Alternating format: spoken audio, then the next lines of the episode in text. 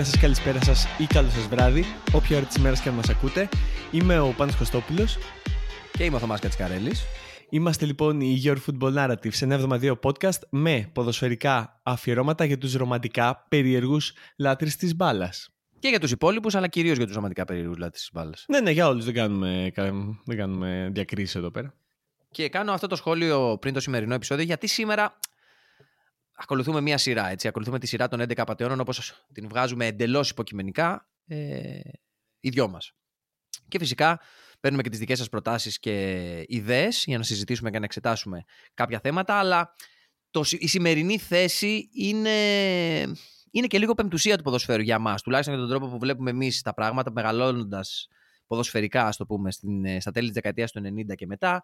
Για μας υπήρχε ένα σύστημα και αυτό το σύστημα ήταν το 4-4-2 με ρόμβο και όχι τον ρόμβο το φλόρικο, τον τζάτσικο, τον μαζεμένο στο κέντρο, που ήταν πιο μετά. Τον ρόμβο τον σωστό, τον αντρικό, με ένα MR, ένα ML, ένα AMC δεκαράκι και ένα αμυντικό half σκούπα πίσω. Ε, λοιπόν, αφού περάσαμε από διάφορες περιπέτειες για τα back, για τα half, μιλήσαμε για πατεώνες εδώ, εκεί, παρακεί, ερχόμαστε σε μια από τις θέσεις η οποία ενώ είναι ρε παιδί μου η πεμπτουσία του ποδοσφαίρου όπως το έχουμε εμείς, δηλαδή το δεκάρι. Άμα είχε και μαλλιά και ήταν έτσι πιο αέρινος, αργεντίνικο δεκάρι, ας πούμε, ή ε, αλήτης Βραζιλιάνος. Θες να το βλέπεις. Δηλαδή, ακόμα και σήμερα στις μέρες μας που έχει αλλάξει το ποδόσφαιρο και δεν υπάρχει πλέον η θέση του δεκαριού όπως την είχαμε τότε, πιάνω πολλές φορές τον εαυτό μου, δεν ξέρω εσύ αν το νιώθεις, να είμαι σε φάση. Πού είναι το δεκάρι; Αυτό λείπει. Το δεκάρι. Γεμίσαμε χάφ, γεμίσαμε τρεχαλατζίδες, χάσαμε την ουσία. Φίλε πάνω.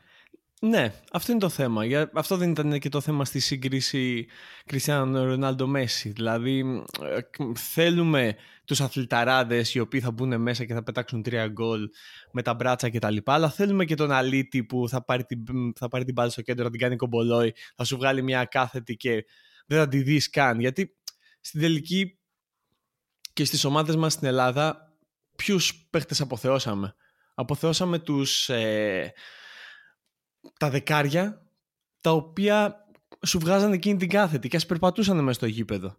Αυτούς Μα... θέλαμε, αυτούς θέλουμε να βλέπουμε. Αυτούς θέλουμε Τι να, να κάνουμε, θα απολογι... δεν θα απολογηθούμε λοιπόν; Όχι, όχι, όχι, όχι, όχι, όχι, όχι δεν θα απολογηθούμε. Θα απολογηθούμε.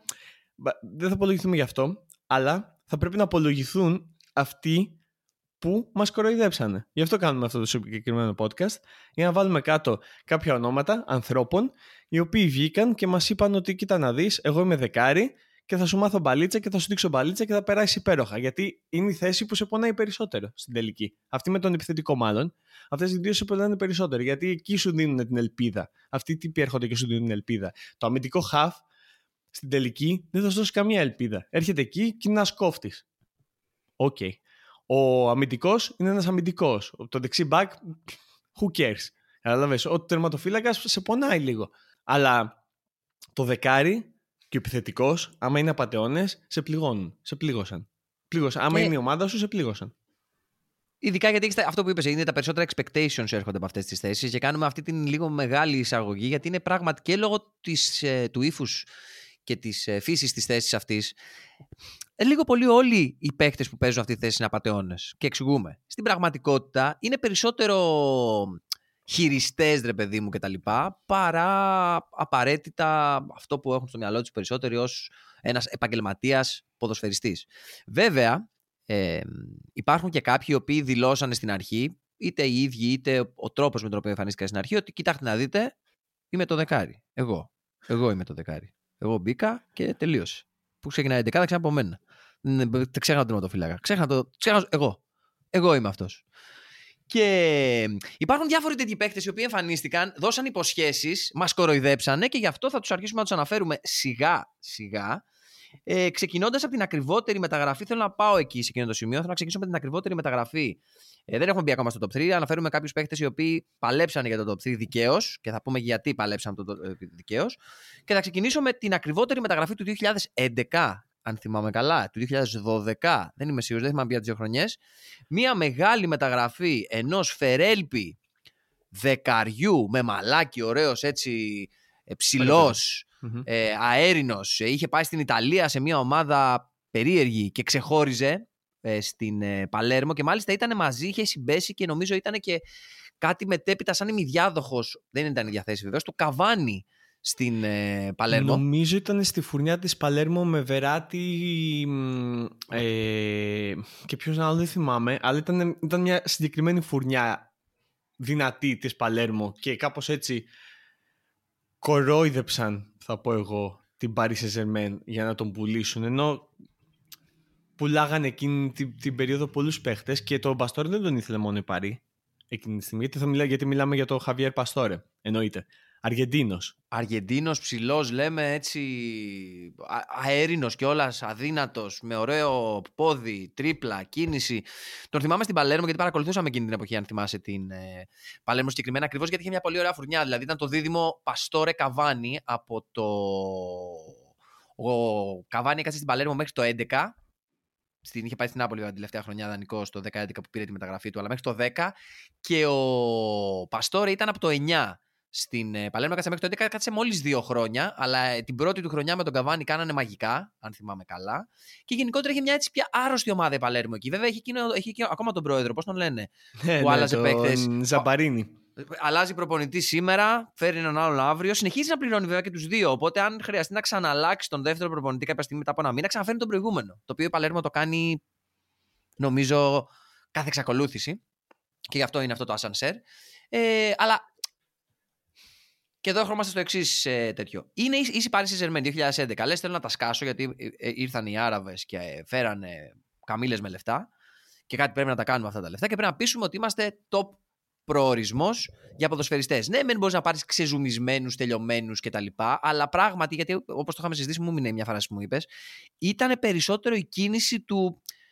Μπορώ να πάρω και νεαρούς παίκτες που θέλουν να χτίσουν πράγματα. Οπότε πήγε η Παρή στην Παλέρμο και της λέει: Πάρτα. 40. Πόσα είχε δώσει, 37. Πόσα είχε δώσει για να το αγοράσεις. 40.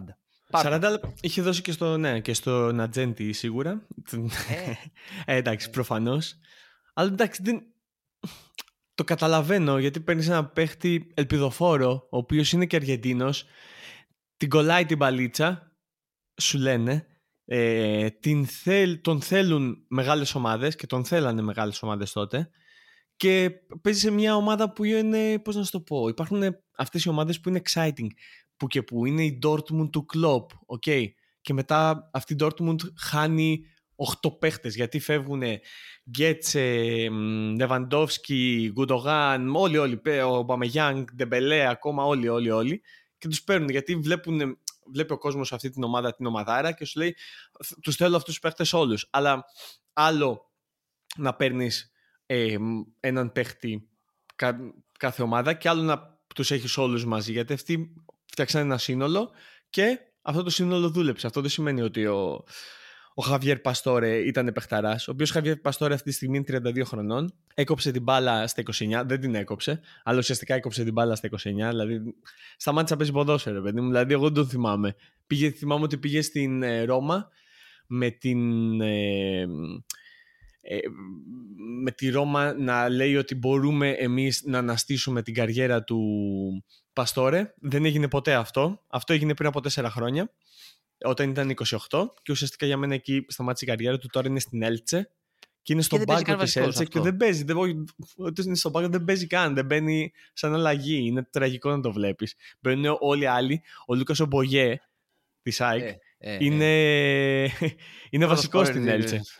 Πάει για να καταλάβουμε το... Σεβίλη. Ναι. Κάτι ακούστηκε. Για, ναι, αλλά για να καταλάβουμε το επίπεδο της Έλτσε. Ενώ. Όχι, αλλά δεν το λέω έτσι. Δεν, το, δεν υποτιμώ τον Μπογιέ. Αλλά καταλαβαίνουμε ότι άμα είσαι ο Παστόρε, ο ε, ρεκόρ μεταγραφής της της χρονιάς εκείνης, ε, δεν γίνεται κάτι σε πάγκο για να παίζει ο Μπογιέ βασικός. Κάποιο κάποιος λόγος υπάρχει. Αλλά... Ξέρεις τι όμως, ο, ο, κάτι, είναι ακόμα πιο, κάτι πιο σύνιστερ συνέβη με τον ε, Παστόρε. Με την έννοια ότι ξεκινάει ρε παιδί μου στην Παρή το 11 και ξεκινάει την πρώτη και την δεύτερη χρονιά, αν θυμάμαι καλά, και ήταν εντυπωσιακός. Δηλαδή, βάλε ξέρω εγώ 15 γκολ την πρώτη χρονιά, 17 γκολ, 18. Ε, στη Γαλλία έπαιζε.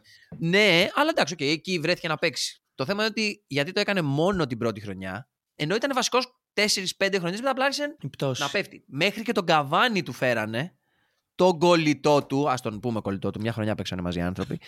Και έπαιζε ακόμα χειρότερα. Τώρα θα μου πεις, έφερνε άλλους παικταράδε με τους οποίους δεν μπορούσε να τους συναγωνιστεί. Και πάλι έπαιξε αρκετά παιχνίδια. Δηλαδή, άμα έχεις παίξει 50 μάτς το χρόνο τα πρώτα σου 4 χρόνια στην Paris Saint-Germain, παίρνεις το 10 όταν φεύγει ο Ιμπραήμοβιτς, γιατί έτσι, έτσι πάει, είναι το φυσιολογικό.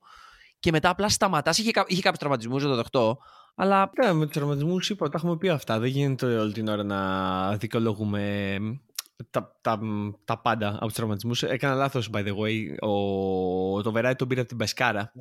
μπερδεύτηκα με τα, με τα ταλέντα. Εντάξει, ο Βεράι είναι παιχταράς. Ε, άλλο αυτό. Τελείως. Ε, κοίτα. Είπαμε. Υπάρχουν τραυματισμοί και τραυματισμοί. Υπάρχει ο τραυματισμός της ατυχίας, χιαστός, πάρτο, που μετά είναι δύσκολο να επανέλθεις από χιαστό. Και υπάρχουν οι μυϊκοί, οι οποίοι σημαίνουν ότι ρε φίλε δεν, δεν προπονείσαι, ρε φίλε προπονείσαι λάθος, ε, δεν κάνεις καλή ζωή κτλ. κτλ. Περιπτώσεις όπως έχουμε αναφέρει, ο Μαν Ντεμπελέ ή Αντεβάντερ για παράδειγμα. Αλλά να επισημάνουμε εδώ ότι υπάρχει και μια άλλη κατηγορία απαταιώνων δεκαριών, στην οποία δεν ανήκει ο Παστόρε ως Αργεντίνος, αλλά είναι η κατηγορία διάδοχη του Μαραντόνα. Είναι πολύ πλούσια αυτή η κατηγορία, την οποία θα, θα, θα θέλαμε να την αναλύσουμε, πάρουμε λίγο περισσότερο χρόνο κάποια στιγμή σε ένα κανονικό δικό της επεισόδιο. Ενδεικτικά θα αναφέρω τον αγαπημένο διάδοχο του Μαραντόνα του Πάνου, τον Αντρές Νταλεσάντρο, το μικρό μάγο, το, το πολυεργαλείο, το γαλλικό κλειδί. Δεν φταίω εγώ. Αυτός με απογοήτευσε. Αυτός με απογοήτευσε. Για όσους παίζουν manager, καταλαβαίνετε ακριβώς τι εννοώ με απογοήτευσε ο Αντρές Νταλεσάντρο. Κοίτα, όλους τους απογοήτευσε. Αυτά που έκανε ο Ντρέζ Αλεσάντρο στο μάτζερ δεν μπορούσε να τα κάνει ποτέ στην πραγματικότητα έτσι, ο Ντρέζ Αλεσάντρο. Καλά, ναι, σίγουρα. Με κάθε σεβασμό προς το τιμιότατο αυτόν ε, παίκτη. Ε, δεν ήταν βέβαια μοναδικός. Μπορούμε να μιλήσουμε για τον Αριέλ Ορτέγκα, μπορούμε να μιλήσουμε για τον ε, Χαβιέ Σαβιόλα. Οριακά δεν ήταν η θέση ακριβώς. Ε, είναι ο Ρικέλμε, είναι ο Αϊμάρ. Είναι πολλοί σε αυτή τη λίστα. Δεν είναι απαραίτητα όλοι απαταιώνες, να ξεκαθαρίσω. Oh, δεν φταίνε αυτοί. Έτσι. Ε, και, και ο Μέση είναι, δηλαδή, να το πούμε έτσι, και ο Αγκουέιρο με κάποιο τρόπο. Όλοι κάποια στιγμή oh, στην αρχή ναι. τη καριέρας του ονομάστηκαν. Γι' αυτό θα θέλαμε να πάρουμε ένα επεισόδιο για να μιλήσουμε για αυτούς με βάθος. Και δεν θα εστιάσουμε φυσικά στο Λιονέλ το Μέση, ο οποίος πολύ θα βιαστείτε να πείτε ότι είναι ο πραγματικός διάδοχος του Διέγκο Μαραντόνα, γιατί δεν είναι ο Λιονέλ ο Μέση ο πραγματικός διάδοχος του Διέγκο Μαραντόνα. Ο πραγματικός διάδοχος του Διέγκο Μαραντόνα, κατά πάσα πιθανότητα μέχρι στιγμής είναι ο Ορτέγκα. Νομίζω ναι. Από όλους αυτούς, τον Ορτέγκα θα έλεγα. Ναι, ή α, βάλουμε και τον Αϊμάρ. Αλλά. Ok, okay. τέλος πάντων, ναι, θα επανέλθουμε σε αυτό το θέμα. Δίνουμε μια υπόσχεση προς όλους εσάς, τους φίλους και τις φίλες αυτού εδώ του podcast. Δίνουμε μια υπόσχεση και σας κοιτάω στα μάτια παρότι δεν με βλέπετε. Θα, θα επανέλθουμε. Ποιος άλλος; Ε, για μένα, παρότι mm-hmm. βλέπεις ότι για ψυχολογικούς λόγους θα σε γυρίσω πάλι στις αρχές της δεκαετίας του 2000 και θα σου μιλήσω για τον Ζεράρ. Ok. Okay. Ο Ζεράρ, για όσους δεν τον ξέρουν και αναρωτιούνται ποιος ακριβώς, ήταν ε, βασικός δεκάρι στην Βαλένθια, την πρώτη Βαλένθια του Κούπερ.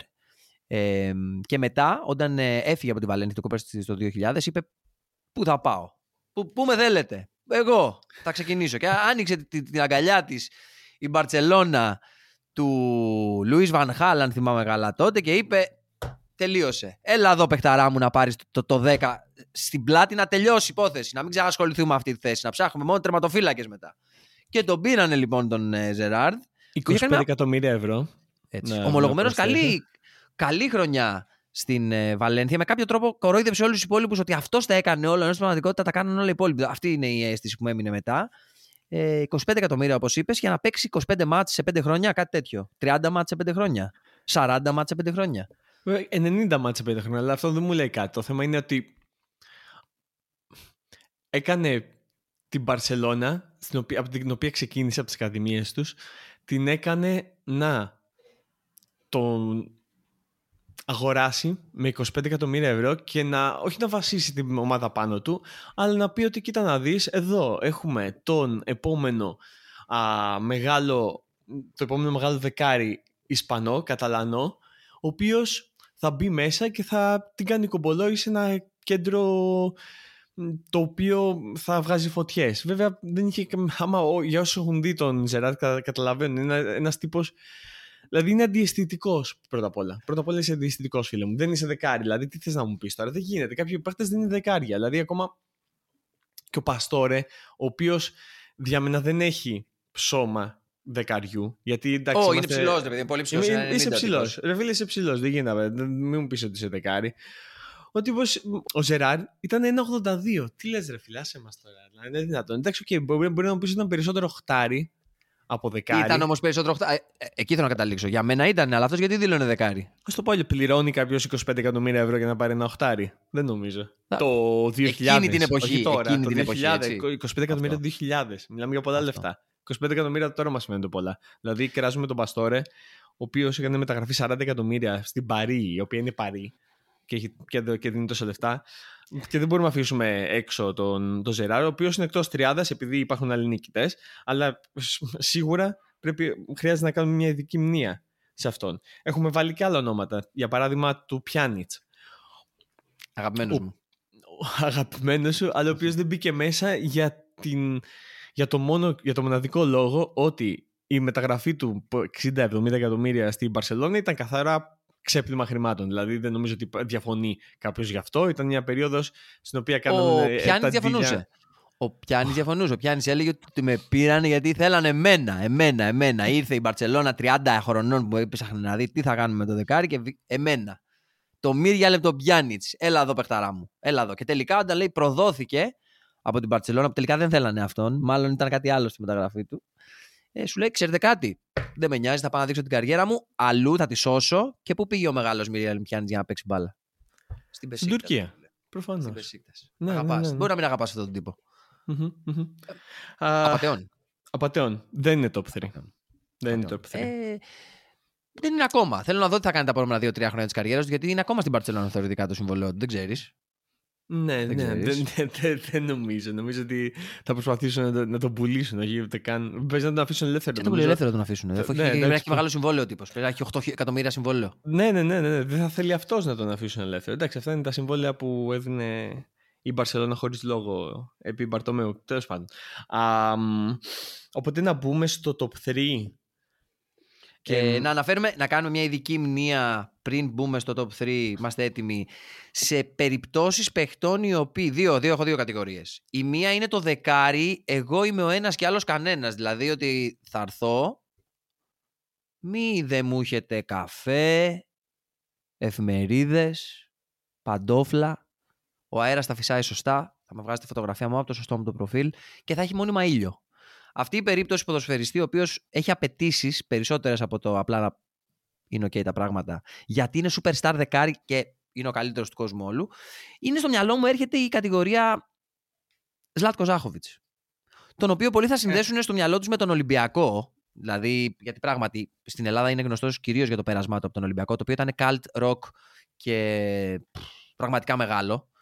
Ε, αλλά στην πραγματικότητα ο Ζλάτκος Ζάχοβιτς ήταν ένας πολύ, πολύ καλός παίκτης. Δηλαδή, πέραν του ότι ήταν τρελός, ήταν μουρλός, ρε παιδί, με τα ψυχάκια. Σου λέει, «Π, δεν με νοιάζει. Έρχομαι στον Ολυμπιακό να, να είμαι ο ένας και κανένας. Ποιος είναι ο Τζιοβάνι, τι είναι αυτό, γιατί ο Τζιοβάνι τον αγαπάνε οι άλλοι περισσότερο. Δεν παίζω. Σηκώνομαι και φεύγω. Φύγει από εδώ. Φτύνει οι προπονητές, δεν τον νοιάζει. Τα ίδια έκανε και στην Πόρτο, τα ίδια έκανε και στην γυρνάει, Βαλένθια. τον αποθεώνουν, ξανατσακώνεται. Όχι, ναι, δεν το έκανε μόνο στον Ολυμπιακό, το έκανε παντού. Προσπαθώ να σκεφτώ για να δούμε το μέγεθος της μεταγραφής. Ποιον, ποιον μπορώ να πω ότι θα μπορούσε να πάρει η ελληνική ομάδα αυτή τη στιγμή για να το, να το βάλουμε στην ίδια κατηγορία με τον Ζάχοβιτς. Μμμ. Μμμ. Καλό, καλή. Δεν μου έρχεται γιατί δεν υπάρχουν και πολλά δεκάρια αυτή τη στιγμή. Η αλήθεια είναι. Ο, ε, ξέρεις τι θες ένα παίκτη, ρε παιδί μου, σε μια ομάδα η οποία είναι. Ε, α, ποια είναι, ξέρω εγώ, η Μπενφίκα, ποια είναι που πέρασε; Ναι. Ξέρω εγώ ποιος είναι το δεκάρι της Μπενφίκα. Στην, στον Άγιαξ, ξέρω εγώ, παίζουμε με ένα. Πώς το λένε αυτόν τον. Ο Νέρες, Νέβες, πώς λέγεται. Μ, μ, ναι. Ή τον Ο άλλο, τον Τάντιτς. Γκράντεμπεργκ, πώς το λένε το... αυτή την παιχτούρα που έχουν. Γκράβενμπεργκ. Γκράβερ Μπάρντερ, Γκράβερ. ε, Αυτός. Να έρθει ένας τέτοιος τύπος, να τα σκάσει ο Ολυμπιακός, ο Παναγικός ή η ΑΕΚ, οποιοδήποτε, και να έρθει αυτός ο τύπος και να, να κάνει τέτοια καριέρα στην Ελλάδα. Α, να, καριέρα. Να, τέλος πάντων.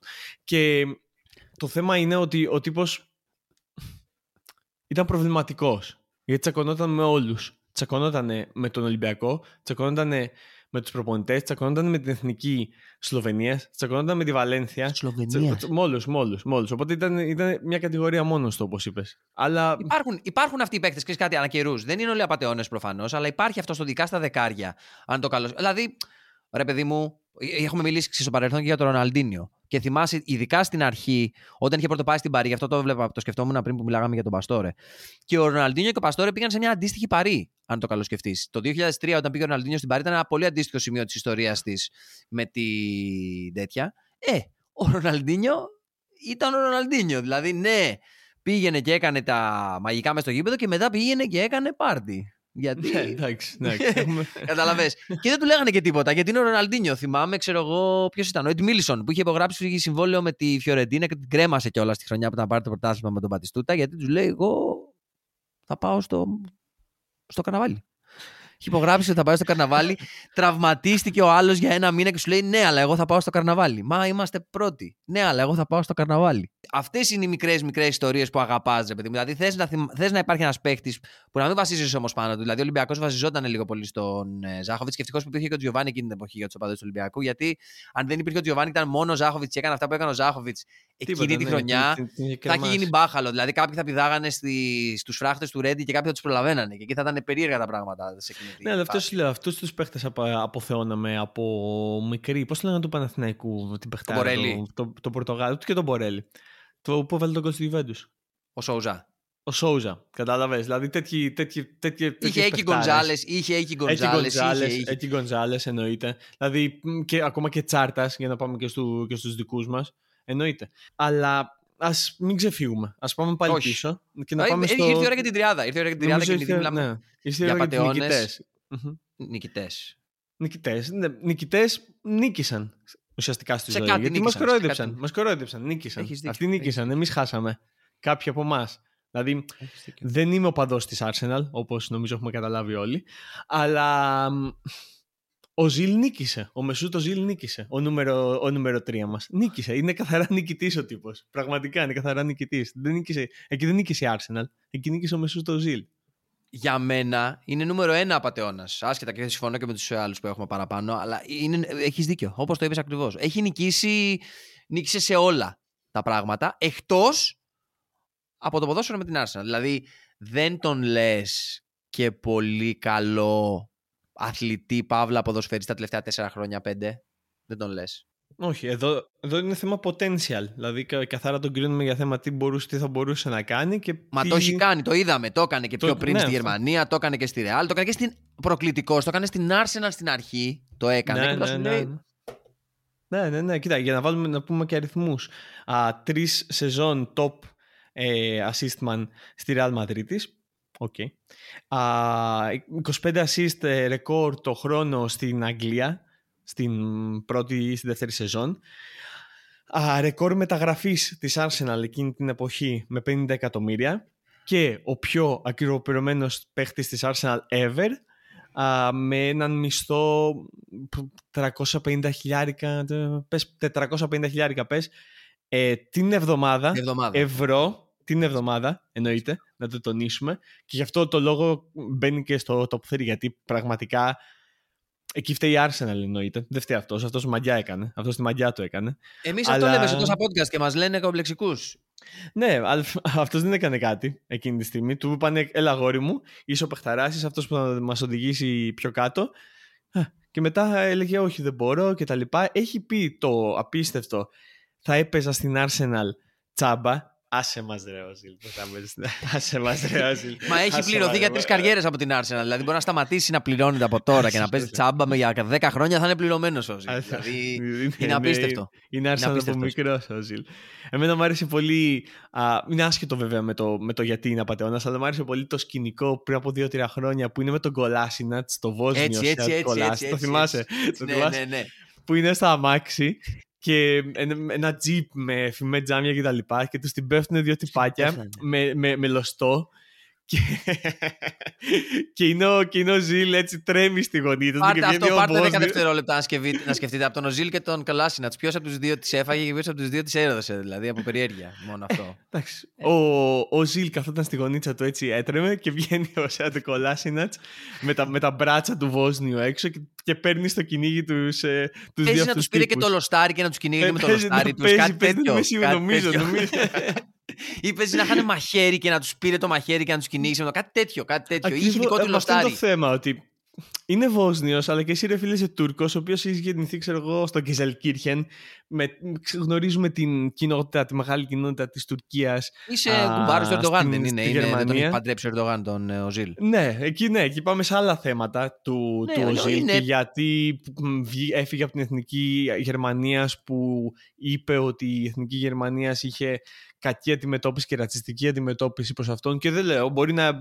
Το πιστεύω, δεν, δεν πιστεύω. Μπορεί και να είχε. Είναι δύσκολο όταν πηγαίνεις να βγάζεις φωτογραφίες με τον, με τον Ερντογάν σε, σε, σε κατάσταση που υπάρχει tension γενικά στην Ευρώπη με τον Ερντογάν. Όχι τώρα που ξεχάσανε ότι υπάρχει Ερντογάν, εκείνη τη στιγμή. Τέλος πάντων, δεν θα πούμε στα πολιτικά, δεν μας ενδιαφέρει καν αυτό. Εμείς θα πούμε γιατί ο Ζιλ είναι απαταιώνας. Ο Ζιλ είναι απαταιώνας Λοιπόν, γιατί και μόνο και, μόνο που μας βάζει αυτή τη διαδικασία, είσαι απαντεώνα, ρε φίλε. ναι, ναι, ναι, γιατί, γιατί ε, ξέρεις τι με πλήγωσε εμένα με τον κύριο Ζιλ που θα έμενε στην Arsenal Τσάμπα. Ξέρεις τι με πλήγωσε με αυτόν τον κύριο. Ότι μετά, στην, μετά τον κορονοϊό που όλες οι ομάδες είχαν ε, ε, περικοπέ 10%, 20% κτλ. κτλ εξαρτάται την ομάδα.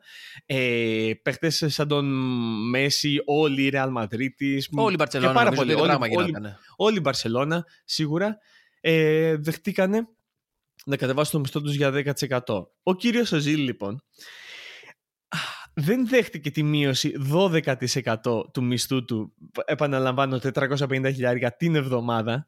Ναι, αλλά είχε δίκιο ο Ζήλ, κατάλαβες, γιατί δεν το βλέπεις σωστά. Σου λέει, οι άλλοι πληρώνονται για να παίξουν ποδόσφαιρο και τώρα που ήρθε κορονοϊός και δεν παίζαμε ποδόσφαιρο, θα πληρωθούν λίγο λιγότερο. Αλλά δεν παίζανε σκέψου. Εγώ που ναι, μεν πληρώνομαι, αλλά δεν παίζω ποδόσφαιρο ούτως ή άλλως. Γιατί να χάψω λεφτά αφού δεν παίζω ποδόσφαιρο; Εγώ το, το ίδιο ήταν πριν και για μένα. Το ίδιο είναι πριν και μετά. δηλαδή, ο κορονοϊός okay. εμένα δεν με επηρέασε. Εγώ πάγκο ήμουνα και πριν, πάγκο ήμουνα και μετά. Δεν, γιατί να δώσω λεφτά γι' αυτό, δεν κατάλαβα. Εσεί έπρεπε να με πληρώσετε παραπάνω.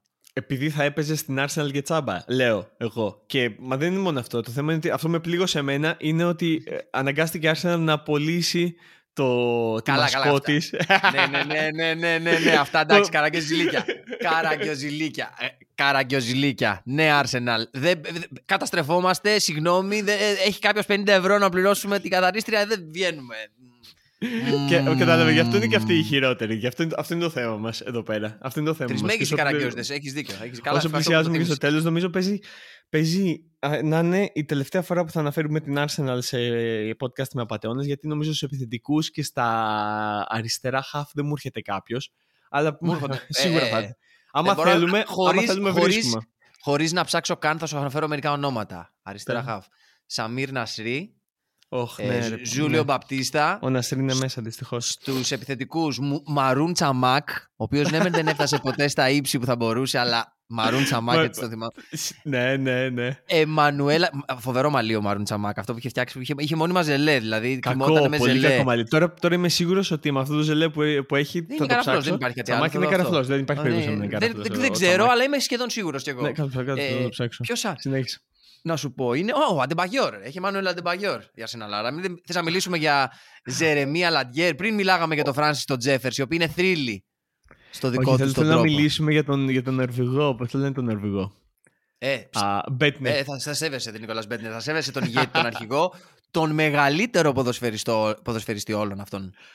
δηλαδή... θα, θα, θα, παρέ, θα, θα, σε παρακαλέσω εσένα όταν τελειώσει για να γράψουμε, αλλά του, σε αυτούς που ακούνε, όταν να σταματήσουν λίγο το podcast και να μπουν στο Google και να γκουγκλάρουν τσαμάκ, C-H-M-A-K-H, τσαμάκ και να δουν την δεύτερη τρίτη φωτογραφία πώς, έχει, πώς έχει γίνει αυτή τη στιγμή ο Μαρουέν Τσαμάκ. Είναι απίστευτη. Στερνή μου γνώση να σ' είχα πρώτα. Τι στερνή μου γνώση, εμείς το ξέραμε από το δημοτικό αυτό το πράγμα. Δηλαδή είναι απίστευτο. Ναι, ναι, ναι, ναι, ναι. την άλλη. Λοιπόν, πάμε, πάμε φύγουμε. Α τα αφήσουμε. Ας αφήσουμε όλη την Arsenal πίσω. Α πάμε στον, στον επόμενο, ο οποίος δεν έχει παίξει στην Arsenal. Αλλά ο επόμενος και ο παραεπόμενος είναι και αυτή μια κατηγορία μόνη τους. Διαφορετική όμως. Διαφορετική, διαφορετική, διαφορετική, διαφορετική. Γιατί είναι Βραζιλιάνοι. Και οι Βραζιλιάνοι έχουν ένα ιδιαίτερο χαρακτηριστικό. Είναι φιλοχρήματοι. Δεν τους κατηγορώ. Κάποιοι. Γιατί Εικάζεται, δεν θέλω να μου. δεν, δεν τους κατηγορώ γιατί γνωρίζω από πού ξεκίνησαν και πού φτάσανε yeah. και σε ποια ηλικία έγινε όλο αυτό. Αλλά είναι ένα fact και εμείς μιλάμε με facts. Και ένα από τα facts είναι ότι ο Diego, ναι, γνωρίζουμε, γνωρίζουμε όλοι καλά ποιο, για ποιον Diego μιλάω. Ο Diego Ribas, Ντακούνια, άμα θέλετε και, το... Έτσι, έτσι, και έτσι, έτσι. όλο του το όνομα, είναι ένας απαταιώνας. Είναι ένας απαταιώνας. Θα, θα, θα δώσω τη συνέχεια των ομάδων που πήγε και θα σε αφήσω να, να μιλήσεις ε, εσύ. Εκτός αν θέλει να με σταματήσεις, δεν έχω πρόβλημα. Όχι, όχι, Ξεκίνησε όχι. την μπορείς καριέρα κάτι να του. μιλήσεις. Ξεκίνα, ξεκίνησε την καριέρα του από τη Σάντος, όπου. Όπως πολλοί άλλοι Βραζιλιάνοι. Όπως μάγοι. πολλοί άλλοι Βραζιλιάνοι, στους οποίους θα αναφερθούμε και θα αναφερθώ ήδη γιατί όταν ξεκίνησε την καριέρα του στην Σάντο, έπαιξε με τον Ρομπίνιο, στον οποίο θα κάνουμε εκτενέστερη αναφορά όταν φτάσουμε στους επιθετικούς.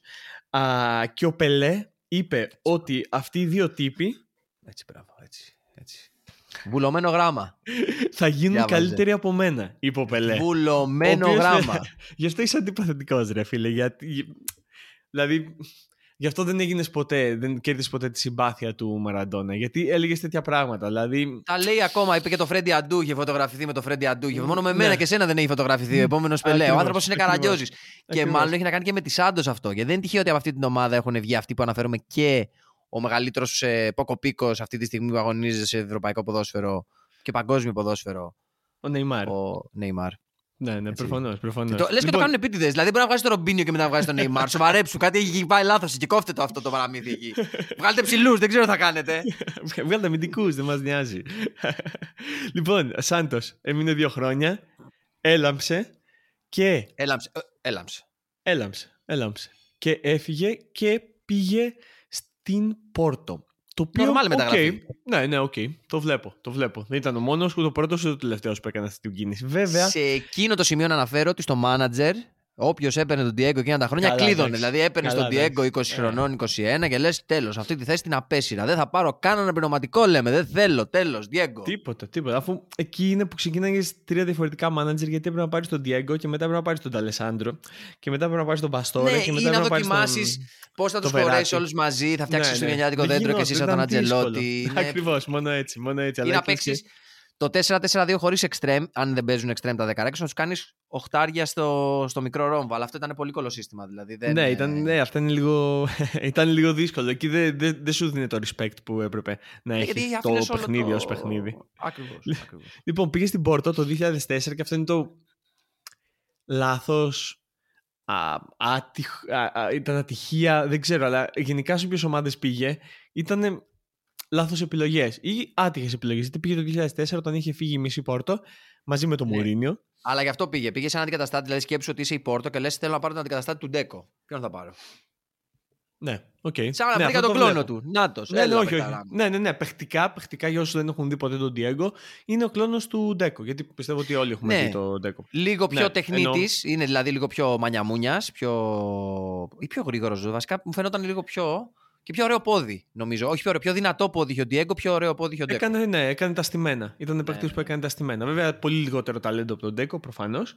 Αλλά ναι, αυτό ήταν. Πήγε το 2004 στην Πόρτο. Έφυγε το 2006, πήγε στη Βέρντερ Βαρέμις. Εκεί αρχίζει το πρόβλημα. Όταν βλέπεις Βραζιλιάνους δεκάρια και επιθετικούς δελικάτου, γιατί να πηγαίνουν στην Bundesliga.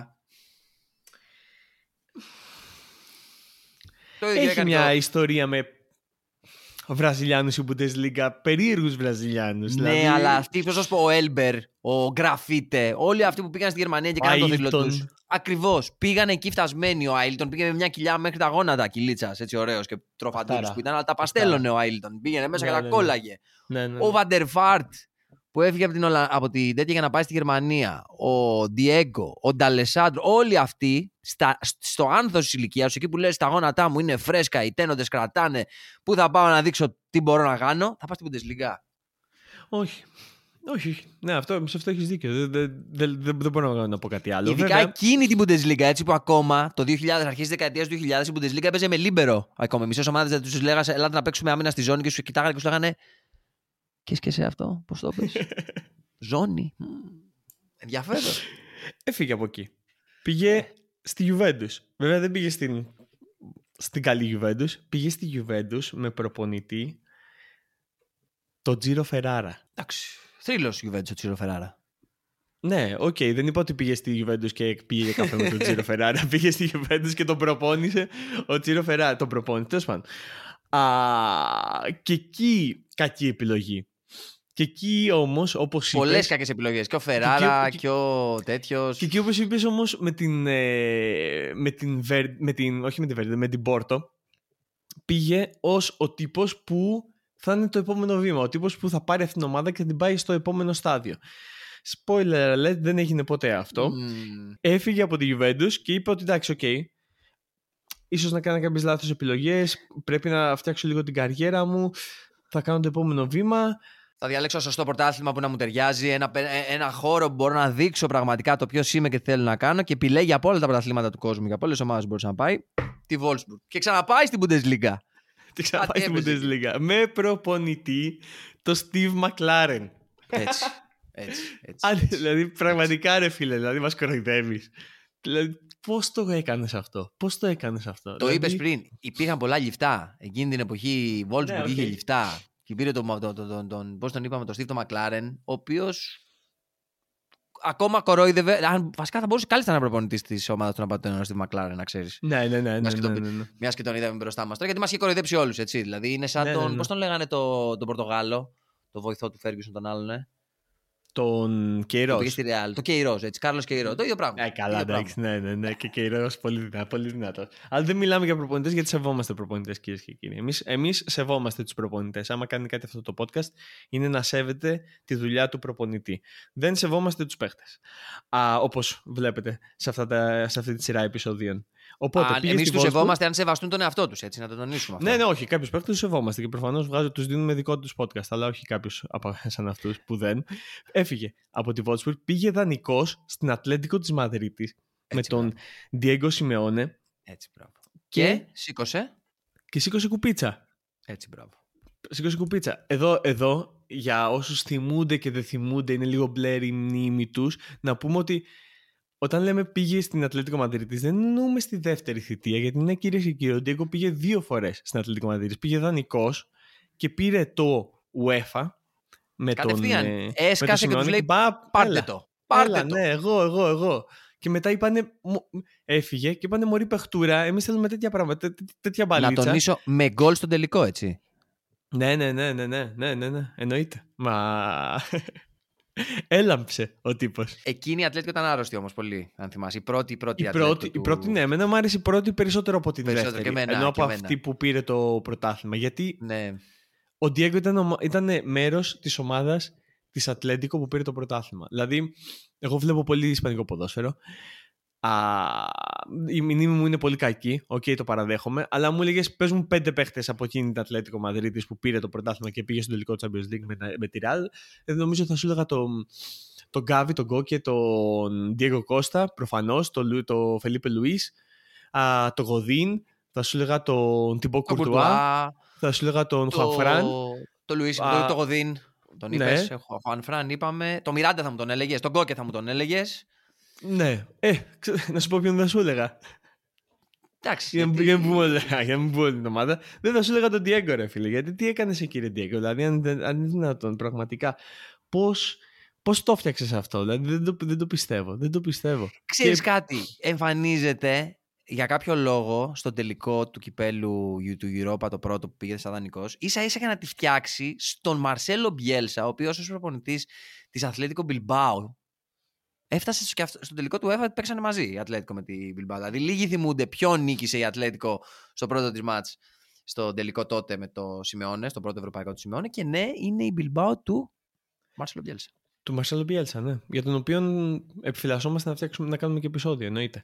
Α, λοιπόν, και το κλειδί, δηλαδή εκεί που καταλαβαίνουμε όλοι τι γίνεται και για ποιον, για ποιον άνθρωπο μιλάμε, νομίζω ότι είναι όπως μιλήσαμε για τον Πιάνιτ, που έκανε το ίδιο και έφυγε από την Μπαρσελόνα και πήγε στην Τουρκία. Α, όπως ε, το κάνει και ο Ζιλ, βέβαια ο Ζιλ είναι Τούρκος, τέλος πάντων, αλλά πήγε στην Φενέρμπαχτσε μετά την Arsenal. Ε, νομίζω ότι δεν θα έλειπε ο Διέγο από αυτό το, αυτό το συρφετό.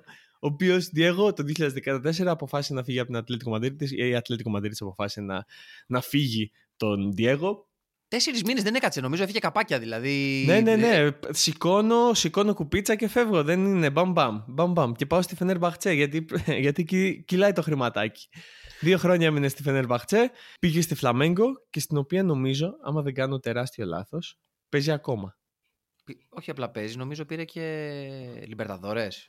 Ναι, πήρε, πήρε, Λιμπερταδόρες. Πήρε Λιμπερταδόρες. Ναι, ok. Okay. Ναι, μπράβο, ρε Σε μια αντίστοιχη περίπτωση με τον Ραμίρες, που βασικά παίζει να παίζει μαζί με τον Ραμίρες, να ξέρεις τη Φλαμέγκο όταν πήραν τον Λιμπερταδόρες το 19, ο οποίος είχε πάει στην Κίνα που συζητάγαμε στο προηγούμενο επεισόδιο.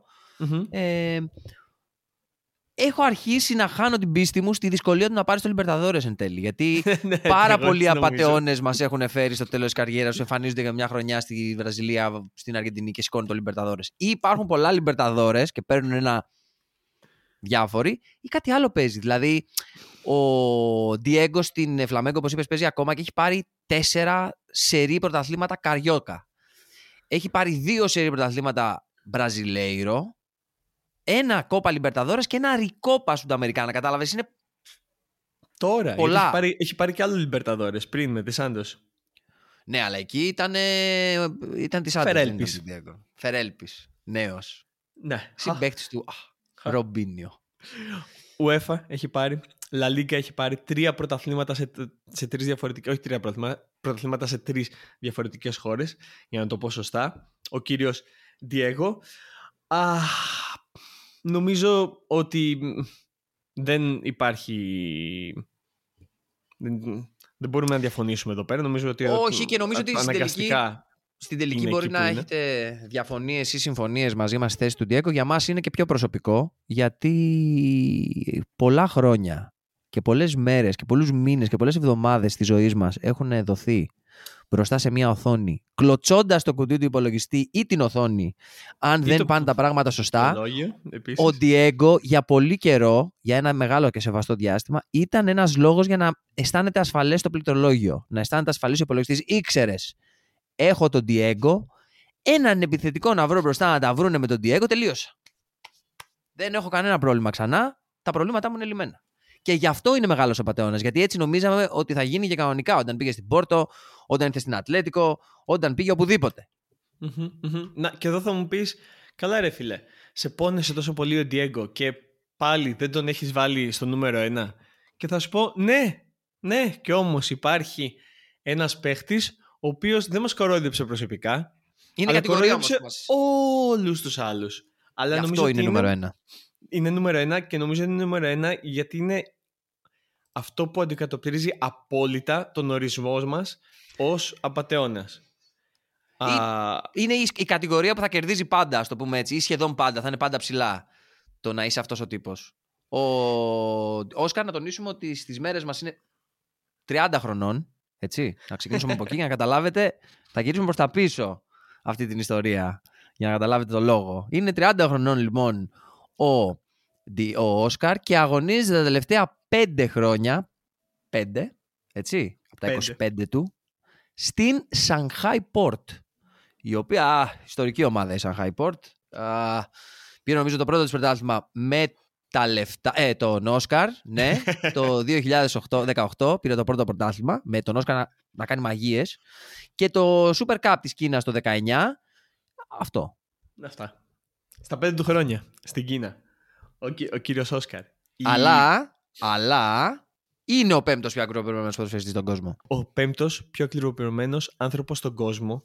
Και όταν λέμε να το βάλουμε σε νούμερα, έπαιρνε παραπάνω από ό,τι έπαιρνε ο Ζιλ στην Arsenal, που ήταν ένας από τους πιο ακριβοπληρωμένου παίχτες, ίσως και ο πιο ακριβοπληρωμένο παίχτης κάποια στιγμή, στην Premier League. Ο Όσκαρ παίρνει παραπάνω από 500.000 ευρώ την εβδομάδα. Ναι, αλλά ο Όσκαρ είναι ο διάδοχος του κακά. Τι θα κάνουμε τώρα; είναι ο διάδοχος του κακά. Έτσι, έτσι τον μάθαμε τουλάχιστον. Έτσι τον μάθαμε όταν πήγε στην, ε, στην Chelsea. Chelsea. Στην οποία έκανε, έπαιξε 5 σεζόν, έκανε 200 συμμετοχές. Πήγε με 25 εκατομμύρια.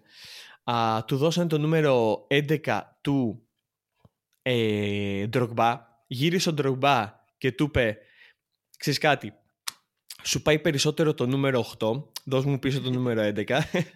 και μια φαπούλα έτσι. Τάκ, έλα. Με τον Όσκαρ να λέει και αυτό να με μου έλεγε. Είναι ένας θρύλος ο Ντρογκμπά, θα του δίνα το νούμερο 11. Αλλά μου έφτιαξε την, ε, το confidence, την αυτοπεποίθηση με αυτό που μου είπε. Και λέω ρε φίλε, σε κοροϊδεύομαι στη μάπα σου και είναι δυνατόν. Αλλά εκεί τον βλέπω, στις δηλώσεις του βλέπω εγώ ότι ο Όσκαρ Ότι είναι αρρωστάκι, είναι, είναι, είναι, δηλαδή... βασα, είναι βασανάκι, είναι βασανάκι. Όσκαρ, δηλαδή, ναι, δεν χρειάζεται να μας λες πράγματα σαν το ε, η Κίνα έχει τεράστια οικονομική δύναμη.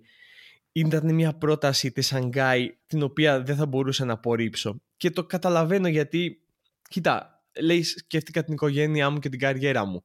Ε, σκέφτηκα την οικογένειά μου και την έβαλα πιο πάνω από την καριέρα μου. Οκ, το βλέπω αλλά είμαι σίγουρος. Να περιμένεις δεν ήταν ότι ζούσες και με δανεικά ρε Όσκαρ στην Τσέλσι. Σου να Champions League είχες πάρει. Δηλαδή, συγγνώμη κιόλας, να βγάλουμε 50 ευρώ ο καθένας να δώσουμε στον Όσκαρ. Πήγες 25 χρονών στην Κίνα, 25 χρονών στην Κίνα και έμεινες κιόλας. Δηλαδή, έχει έρθει κορονοϊός, έχει περάσει κορονοϊός. Η μεγάλη φάση, 2-2,5 χρόνια έχουν ακυρωθεί πρωταθλήματα, έχουν φύγει παίκτες, γίνονται πόλεμοι. Εσύ ακόμα εκεί. Δηλαδή... Πόσε εβδομάδες έχει ο χρόνος, Ρε Ξέρω εγώ, ας πούμε, 52, ας πούμε. 50, κάτι 52, κάτι τέτοιο. Πες 50, Έστω 52. Ωραία, πες 50. 50. Είναι εκεί για 5, για 5 σεζόν. 5-5-25. 200, για 250 εβδομάδες. Ε, δεν χρειάζεται να κάνω μαθηματικά 250 εβδομάδες επί 500.000 ευρώ τη βδομάδα για να καταλάβουμε ότι. Τι μου λες, ρε φίλε, και το καταλαβαίνω ότι είχες πρόβλημα. Προφανώς ήρθες από μια φτωχή οικογένεια, αλλά νομίζω ότι σε μια Τσέλσι νομίζω πληρωνόσουν καλά, δεν είχες κανένα πρόβλημα. Και στην τελική, ρε φίλε, ξέρεις κάτι; Πόσοι παίχτες εκείνη τη στιγμή που έγινε το μεγάλο μπράφ με την Κίνα, πόσους παίχτες προσπαθούσαν να προσεγγίσουν οι Κινέζοι και δεν το μάθαμε ίσως και για πολλούς. Δηλαδή, μου πεις ότι οι Κινέζοι δεν προσπαθήσαν να προσεγγίσουν το, το Μέση, τον Κριστιανό Ρονάλντο. Τι τους είπε ο Μέση, ο Κριστιανό Ρονάλντο και ο κάθε Μέση και όλοι αυτοί Θέλω τη Γουχάν, τους είπε ο Μέση. τι, τι θέλεις για Θέλω μια επαρχία. Διαλέξτε και δώστε τη. Θέλω τη Γουχάν, τους είπε και γι' αυτό είπανε όχι και φέρανε τον Όσκαρ. 25 χρονών. Εγώ νομίζω ότι είπανε δεν θέλω. Άσε με ήσυχο. Άσε με να πάρει τα Champions League μου και τις χρυσές μπάλες μου. Δεν, κάτσω, δεν, δεν, θέλω να κάθομαι εκεί και να κοροϊδεύω όλο τον κόσμο ότι. Είμαι... Τα λέμε σε 10 χρόνια. Έλα σε 10 χρόνια και πες τον πάλι. Και άμα είναι, θα έρθω. Αυτό του είπε. Ναι, θα μου δώσει την Γουγάν. Αυτό. Ή... Και, ναι, ναι, και δεν νομίζω ότι. και δεν νομίζω ότι θα πάει καν κανένας από αυτούς του δύο. Αλλά τέλος πάντων. Το θέμα είναι ότι αποκάλεσε το project της Σανχάι ως ένα φοβερό project για μένα. Εύθαρσος, εύθαρσος. Όπως εύθαρσος πέρσι είπε ότι νομίζω ότι υπάρχει θέση για εμένα στην Chelsea. Στην Chelsea στην Chelsea που πήρε το League. Στην Chelsea Όχι μόνο στην Chelsea. Όχι μόνο στην Chelsea. Στην Chelsea, στην Barcelona, στη Real. Γενικά. Ε, μάλλον εγώ θα σας κάνω τη χάρη να έρθω να παίξω εσάς. Όχι εσείς να πάρετε μένα. Καταλάβατε. Quote, contra quote σου δίνω.